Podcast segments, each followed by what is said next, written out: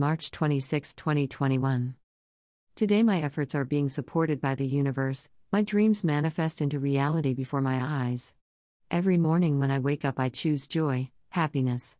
To feel the freedom that comes from being able to continue to make mistakes and choices, today I choose to live the life of abundance and not to deny my humanity but embrace IT with all my heart.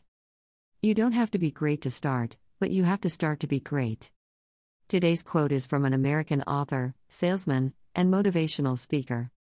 The quote is on greatness, where he lets us know that you should start small towards being great and successful.